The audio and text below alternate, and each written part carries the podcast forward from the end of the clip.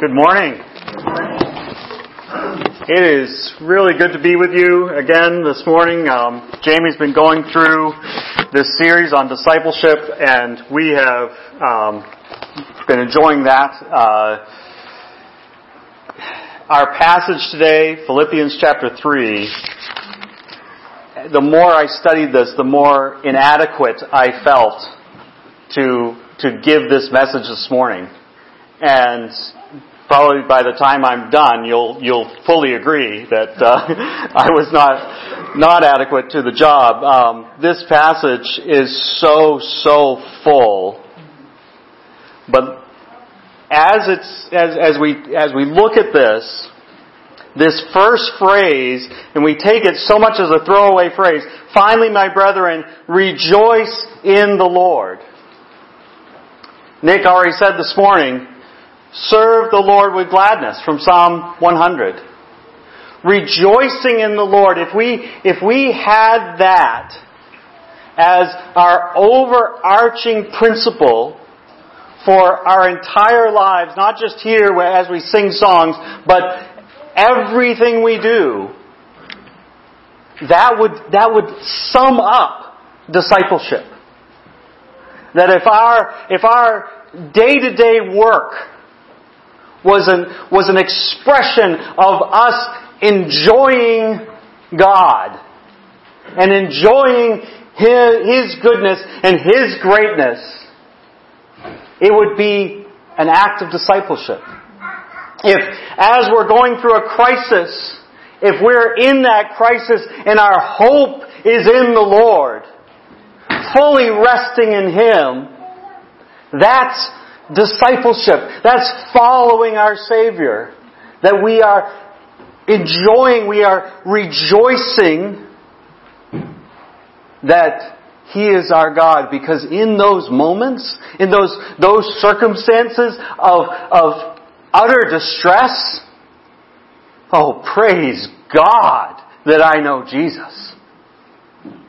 That's when I want my King to be the one who is resurrected from the dead. That's when I want the one who, who has defeated the corruption and, and the circumstances of this earth. That's who I want when I want Him as my Savior. And so we rejoice in the Lord. We could spend all morning just talking about this phrase, rejoice in the Lord, but we're going to move on. Uh, as we as we talk about disciples, let's see if this will other one. No, only we had a tech guy. Um, as we talk about disciples, the first thing that, that comes to mind, typically the first passage that comes to mind is Matthew 28, 19 and 20. Go ye therefore and teach all nations, or make disciples of all nations, baptizing them. Let's look at that. Matthew uh, 28, 19 and 20. And this is going to form the lens, because Philippians 3 is so dense, this, this passage is going to form the lens with which we approach Philippians 3. We're going to look at it through this lens of discipleship. So, Look at verse 19. Go you therefore and teach all nations, baptizing them in the name of the Father and of the Son and of the Holy Ghost, teaching them to observe all things whatsoever I have commanded you, and lo, I am with you always, even to the end of the world. Look at what this says about making disciples. Teaching them to observe all things whatsoever I have commanded you. So we're, we're First of all, he's established that we're talking about believers. These are believers who have been baptized. And last week Jamie talked about how baptism is that first external expression of what's happened spiritually in your life to transform you. That, that baptism is that step of announcing to the world that I am a new creation. I am, I am new in Christ. I have been born again. So he talks about baptism, but then for discipleship, we said, he says that they are to know, they are to, we are to teach them all things whatsoever I have commanded you. So it's that people, the, the word disciple, the word disciple is the, the, the definition, like the one word definition is learner. A disciple is a learner. But we're going to flush that out a little more. And so, first of all, it's learning what Christ commands. It's learning what He commands. But then, more than that, it's not simply just knowing these things. It's that you are to observe all things. See verse 28, 20? Uh, teaching them to, we aren't teaching them to know everything Christ commanded. We're teaching them to obey whatever Christ commanded. So there's a difference there. If, as, as you talk about disciple, the word disciple, you think of like the ancient philosophers that, oh, I'm a disciple of Aristotle, I'm a disciple of Socrates, I'm a, well, if someone knew, oh, I know all about Socrates. Oh, really? Okay, so you, you know all about this. Do you, so you follow his teachings? Oh no, the guy, the guy was, you know, off, uh, off the mark all over the place well then you're not a disciple of him. You're just a historian who knows a lot about this guy, but that doesn't make you a disciple. A disciple knows what the teacher teaches, but then follows, does what the teacher said to do. He, I gotta get rid of this, otherwise I'm gonna trip over it. Um, the disciple follows along and does what he knows to do, what, what this teacher, what his master taught, he does. So it's knowing or learning, and then doing or following, you're following, and then teaching. A disciple then turns around and teaches others these same commands, these same truths, this same teaching. And then finally, a disciple reproduces. He's not just teaching so someone else knows a lot about it. He's wanting to teach that person to the point where then they can then go and teach someone else. So these four parts of discipleship are all built into this ver- these two verses here, teaching eh, them to observe all things whatsoever I have commanded you to do or to obey all things. It's not just knowing, it's not just learning, it's following, and then it's teaching, and then it's reproducing. That's built into that, go you therefore and teach all nations. There's a reproductive, multiplying process built into that whole phrase, that you're making disciples of all nations. This is happening over and over and over again. Back in the 1500s, there were a group of Anabaptists that were being persecuted uh, by the Catholics because they were they believed in believers' baptism. That, that you had to believe first, and then baptism was an expression of that belief. And they were they were being persecuted by uh, the the Catholic Church. There's a there's this uh, book called uh, the I think it's the 48 Rules of Power and one of the rules is that you strike the shepherd and the sheep will scatter. Certainly the Pharisees thought this was true. They, they strike the shepherd and what happened to the disciples? They all scattered. The problem is when the shepherd comes back to life, he's even more powerful than he was before, so that he has greater influence. Uh, this, this was what the Catholic Church did with these Anabaptists. They, they martyred, they killed the leaders of this Anabaptist group. And the group nearly completely died out. Because everybody just scattered. After they regrouped, they determined this will not happen again. And their process for doing that was discipleship they determined if you were a member of this group, you would be discipled to the point where you can then teach others and make disciples of others. So if they come back and persecute us again, they won't just have to kill the leaders, they'll have to kill every single one. That was, that was what they determined.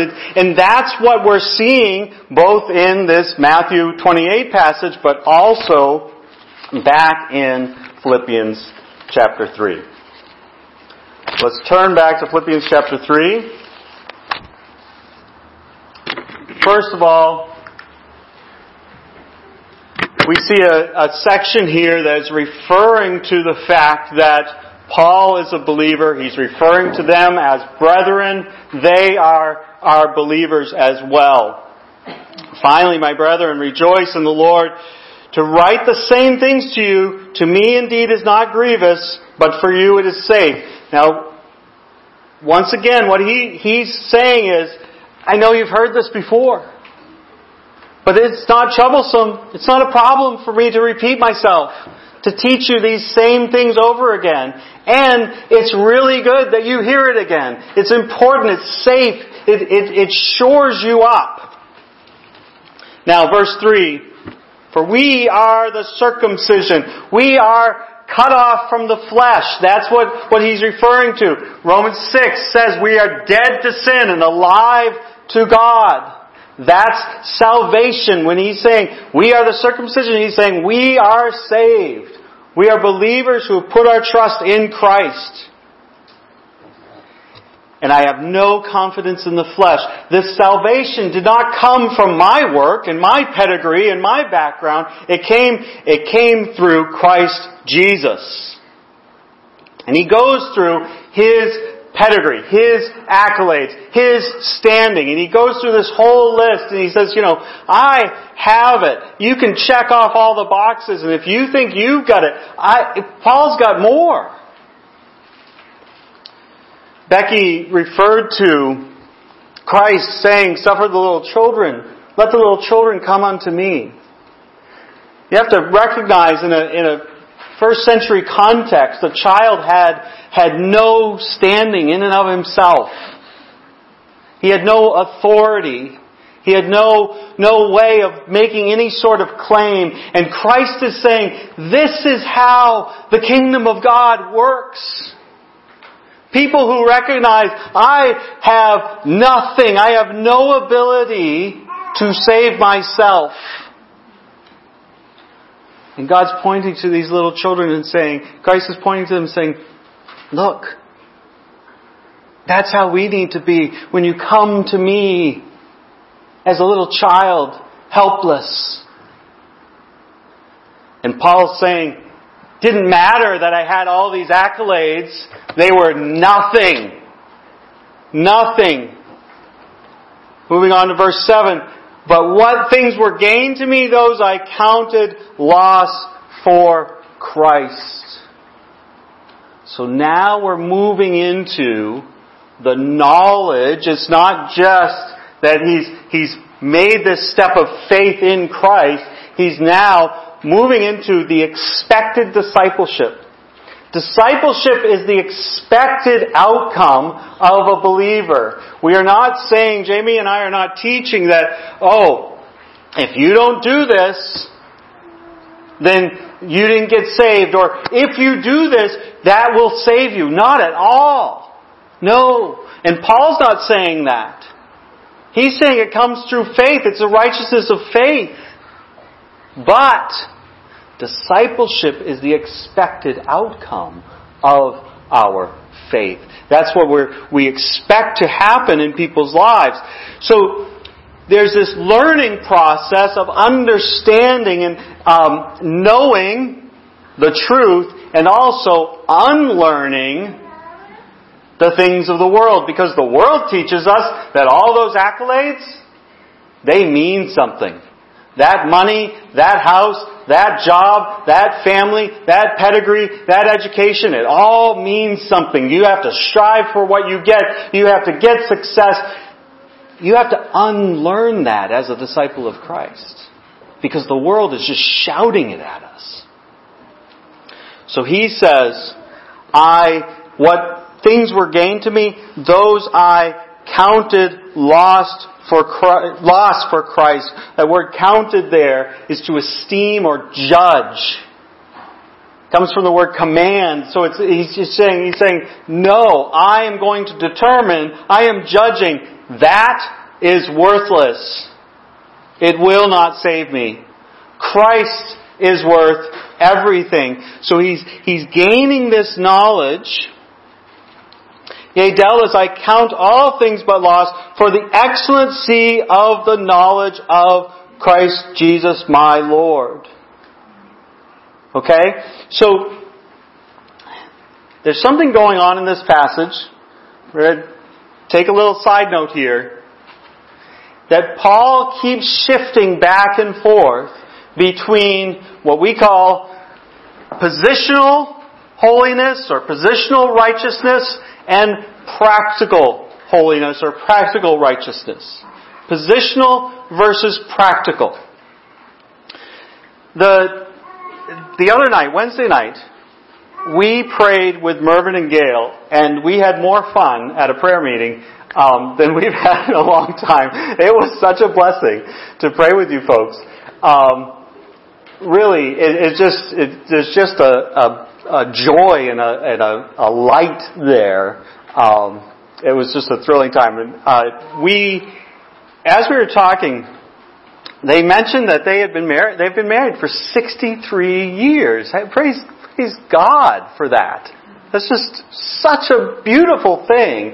As, as those who believe strongly in marriage, we should truly celebrate celebrate anniversaries and marriages that last. 63 years ago, they were married over in Appleton, you said? So they were declared married at that point. You are married. They are no more married now than they were the day that they were married. It's they're, they're married. That's their position. They are married. But if you spend any time with them together, you know now that there is a marriage. There is a union. There is a relationship. There is a life to this that wasn't like that when they first got married. It has grown. It, is, it has become more and more beautiful and it has fostered and, and just and borne fruit. And now it's something much, much more. They're living it out. They're practicing it. That's practical. So there's the position of they are married, but now there is a practice of that. Paul is switching back and forth between, okay, positionally, I have knowledge of Christ. I have faith in Christ. I have a righteousness that has been given to me. Practically, I am working, I am striving, I am, I am desiring, I am rejoicing that I can be part of God's work in my life and I am changing and being transformed. So that's what's happening here. So, so notice here, I count everything but loss for, uh, verse 8, for the excellency of the knowledge of Christ. So he has this knowledge, but then we drop down in verse 10, that I may know him in the power of his resurrection. I may know him. So he has knowledge, positional, but he also wants to, now he wants to live that out. He wants to be what he's been declared to be. What he's been called. He wants to, to show that, to demonstrate that, to have that happen in his life. He's been given righteousness. Now he wants to be righteous, to live that out. He wants to know Him. This disciple, this learner, wants to experience hands-on learning. Not just know the facts, but actually live it, experience, know him, that I may know him and the power of his resurrection. Do you understand? We've been given new life. That's a resurrected life. New birth. A new creation. That's the power of the resurrection. That's been given to us positionally. Now, live like you've been made new. Live as a new creation. Demonstrate that. Verse 11. If by any means I might attain to the resurrection of the dead. So now we're moving from knowing, learning, experiencing to following. Attain to the resurrection of the dead. Wait, Paul, don't you believe that you're going to be resurrected? That faith in Christ? Oh, absolutely he believes that. He knows that for sure. But he's not trying to attain resurrection. He's not trying to earn resurrection. He's, trying, he's trying to attain to it. He's trying to live up to that level. Have you ever said to your kids, well, you sure don't act like it? We, you know, don't ever have to say that to our kids except like once or twice a week. Uh, the, the, you sure don't act like it usually comes right after the child has said, I know. And then we say, you sure don't act like it. Because knowing and doing are two different things. Christ wants disciples who are disciples in deed, in their deeds, in their actions, that they are following after the things that they know to be true.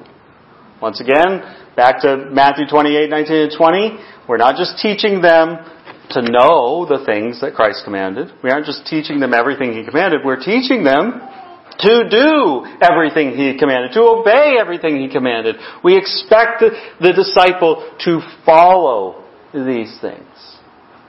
You, you live it out. Because knowing and doing are two different things.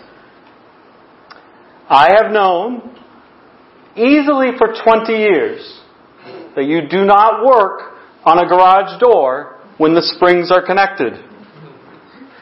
I have scars to prove that knowing that was not sufficient. you have to obey it. You have to do it. Don't work on a garage door, even if it's a simple fix, if the springs are connected. I didn't do it. Two different things.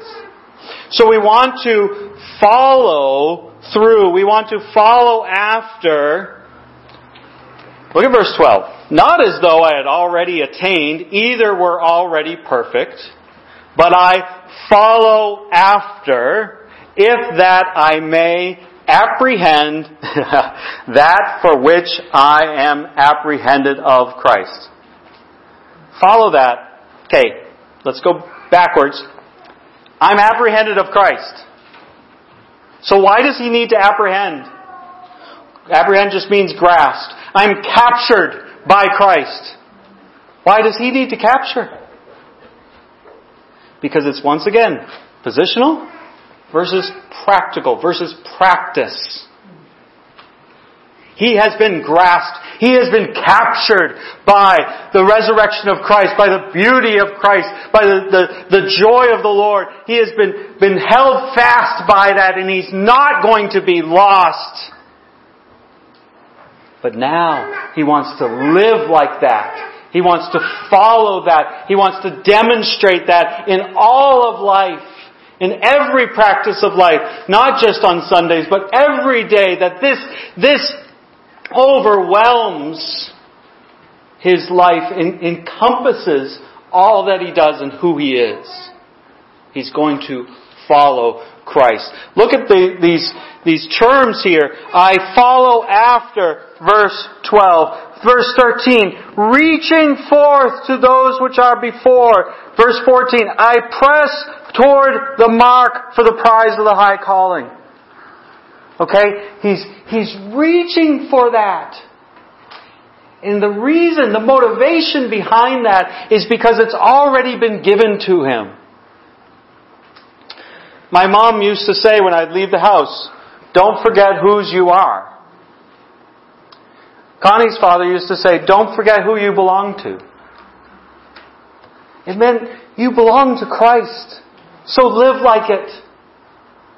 And many times I left the house thinking, maybe she knows what I'm about to do.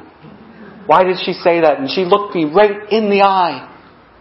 And every so often, not often enough, I would change my plans simply because mom said, remember, remember who you, whose you are.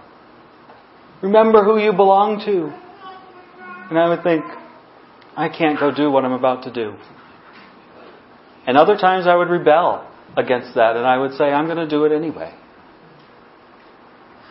Paul's talking about remembering that and having it change us, transform us into a follower of Christ because we've been made His, so act like we're His. Then moving on.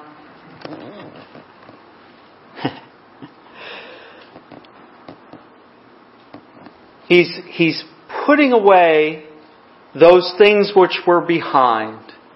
Okay? Those things which were behind, he's referring to that list of accolades. He's saying, you know what? I'm forgetting about those. I'm pressing forward to Christ. I'm not trying to strive for those things anymore. I'm pressing forward for Christ. That's where I'm going. And that, that forgetting and that moving on, it, it, it works two ways. One, you can, you can use it to say, okay, I have all these, these credits to my account. They're meaningless. I'm moving on from the world's thinking on to Christ's thinking. The other thing Paul mentions is that he was persecuting the church. Imagine how hard that was for Paul to have to put behind him. He was there when Stephen was martyred. He was killing Christians and devoted to that. Some of us have sin in our lives and have a, have a history that, that Satan comes to us and says, Oh yeah, sure, you want to be a disciple today, but you and I both know. We know how it's been. And you and I know that in a few days, you're going to just give in to that temptation all over again. So why even try? Put those things behind and press toward the mark. That's what needs to happen. Yeah, that happened, but I'm not buying into that lie again. I am not going to do that because I am a child of God and He has declared me dead to sin. So I'm going to put that behind and I'm going to devote my life to discipleship to Christ. And we do that time and time again. Paul's saying, I haven't made it, folks. I haven't attained. This is Paul, the apostle, and he's saying, I haven't reached it yet. I'm not just resting on my laurels and just, okay, yeah, I've already been there, done that. No. I'm pressing forward. So now we're moving into teaching Let us therefore, as many as be perfect. Now, just a few verses back, Paul just said, I'm not perfect. Uh, it's not as though I've attained. It's not as though I've, I, we're already perfect, verse 12. And then he's saying, let us therefore, as many as are perfect, as many as are maturing, matured believers. We aren't there yet. He's already admitted that. But there have been elements of discipleship that have been completed, that have been worked out in our lives. And he's expressing this to people at Philippi who know him, who've, who've worked with him, who've, who've come alongside him and are familiar with him.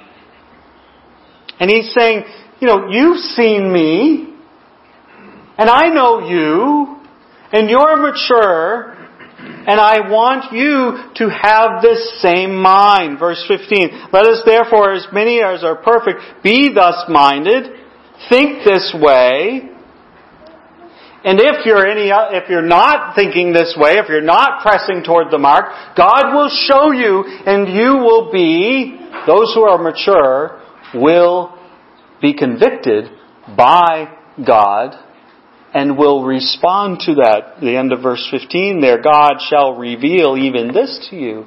He's going to show you. That's what we expect from mature Christians is that they are living a life that is under the conviction of God, turning to Him in repentance and, and following Him as their King. Nevertheless, whereto we have already attained, let us walk by the same rule. Let us mind the same thing. Now, this verse 16 is really key to this passage and somewhat confusing. Nevertheless, whereto we have already attained, let us walk by the same rule, let us mind the same thing. I witnessed a number of Christians completely turn from the faith. And what I've seen is as they fall away, it is, it is a, a leaving behind those things that they've practiced all along. Those things in your discipleship that you've already attained, that you've already done, it's not like, oh, been there, done that. No. You have to keep doing those things. You have to build on those things. And when those, those the, the practices, the disciplines of the faith fall from your life, then the greater expressions of discipleship, of ministry, of, of reaching out to others, of teaching others about Christ, of showing Christ, those fall away as well. So when you, when you see the, when you have attacks on your prayer life and on your time with the Lord and His Word, you need to watch out. Paul's saying those things that you've already done, that you've already gotten, you've already figured out, don't fall back. Keep doing those things. Make that as a rule for your life because there's a consistency here. An expression of ongoing discipleship and discipline that teaches those that are around you so that people see, okay, they, these, these people keep, keep on keeping on. That's what he's saying. When we talked to Mervyn and Gail on, on Wednesday night, they shared with us that it was, it was Gail's birthday, and so uh, Mervyn took her to Walmart, of course, because um, she's a high maintenance girl. And so they went to Walmart and they were coming out, and this woman was trying to change a battery in her car. And it turned out that that woman is my aunt, and she's a widow. And so Mervyn was telling us, and Gail was telling us this story about all that she had gone through and how they were able to help her. And Mervyn wasn't saying, So I helped a widow today. No, it wasn't like that at all. He was sharing his life. He was sharing his discipleship, his care for those who are weak, and he was sharing that with rejoicing to me. That's the teaching. That's the teacher that the the disciple is. When we talk about teaching, it's not, oh, if you're not a disciple, if you aren't up here speaking and, and rambling on and on about things. No. It's, it's that a life is connecting with another life and you are sharing Christ and His work in your life with another believer. You are discipling them. Logan and I went and picked up a refrigerator, um, literally, uh, a little while back. And refrigerators have to be carried upright, or most of them do. Uh, and we we've bought a used fridge before, and we laid it down in the back of our van, and it didn't go well. So we weren't going to do that again. And so we we had to lift this fridge up, and I never knew Jefferson was so big, and we just drove and drove and drove and drove, and finally got to this guy's house and bought this used fridge. And but the whole time, Logan and I are talking about the passages we've been doing in in our morning Bible time. We're talking about what this means and, okay, I have this question and, and what do you think of this and what does that mean for our lives? There's a teaching going on because we were picking up a refrigerator. There, there are young men in this congregation here at South Hope Community that would love to have an older man just take them fishing or work alongside them on a Saturday project and just share the experiences.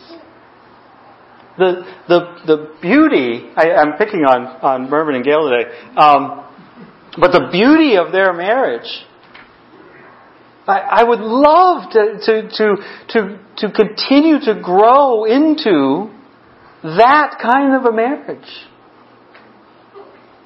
And I love our marriage right now. I love our marriage today, but there's a, there's a blossoming, a, a light that's expressed by a marriage like that. All of us could learn from that. This is the kind of teaching that the disciple does. This is the kind of teaching that Paul is referring to. And he's talking uh, to these people in a way that, that demonstrates, okay, you know me and I know you. Why? Because we were in the trenches. We were working side by side together when I was there in Philippi. That's what I expect from you. That's the, the disciple. That's the teacher you're, you're teaching others about Christ by opening up your life to others, sharing your life with others, and as you do that, you're expressing the transformation that Christ has brought into your life. Now I know you're all worried because you see that there's one more point up there, reproducer. Thankfully, Jamie's covering that next week. Maybe not from these verses, but we expect that this learning, this following, this teaching will reproduce, will multiply, that there's an ongoing, that it will spread throughout the body, that it will spread throughout this community, that it will spread throughout this state.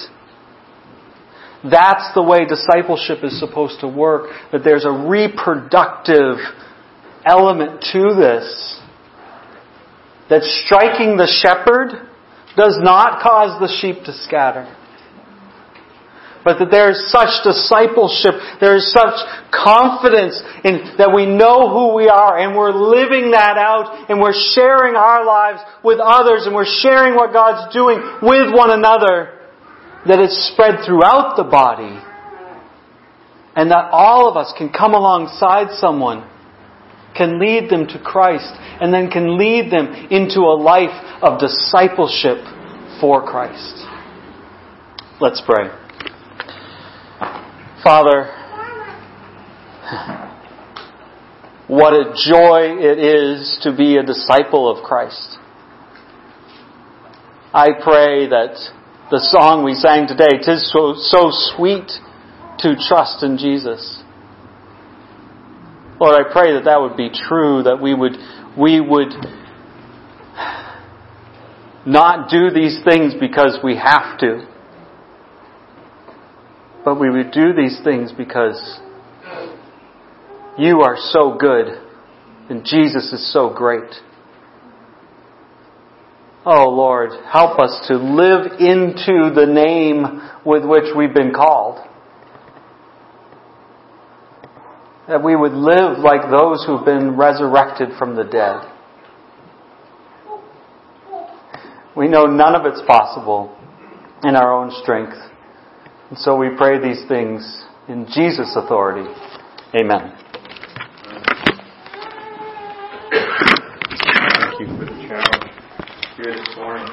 Thank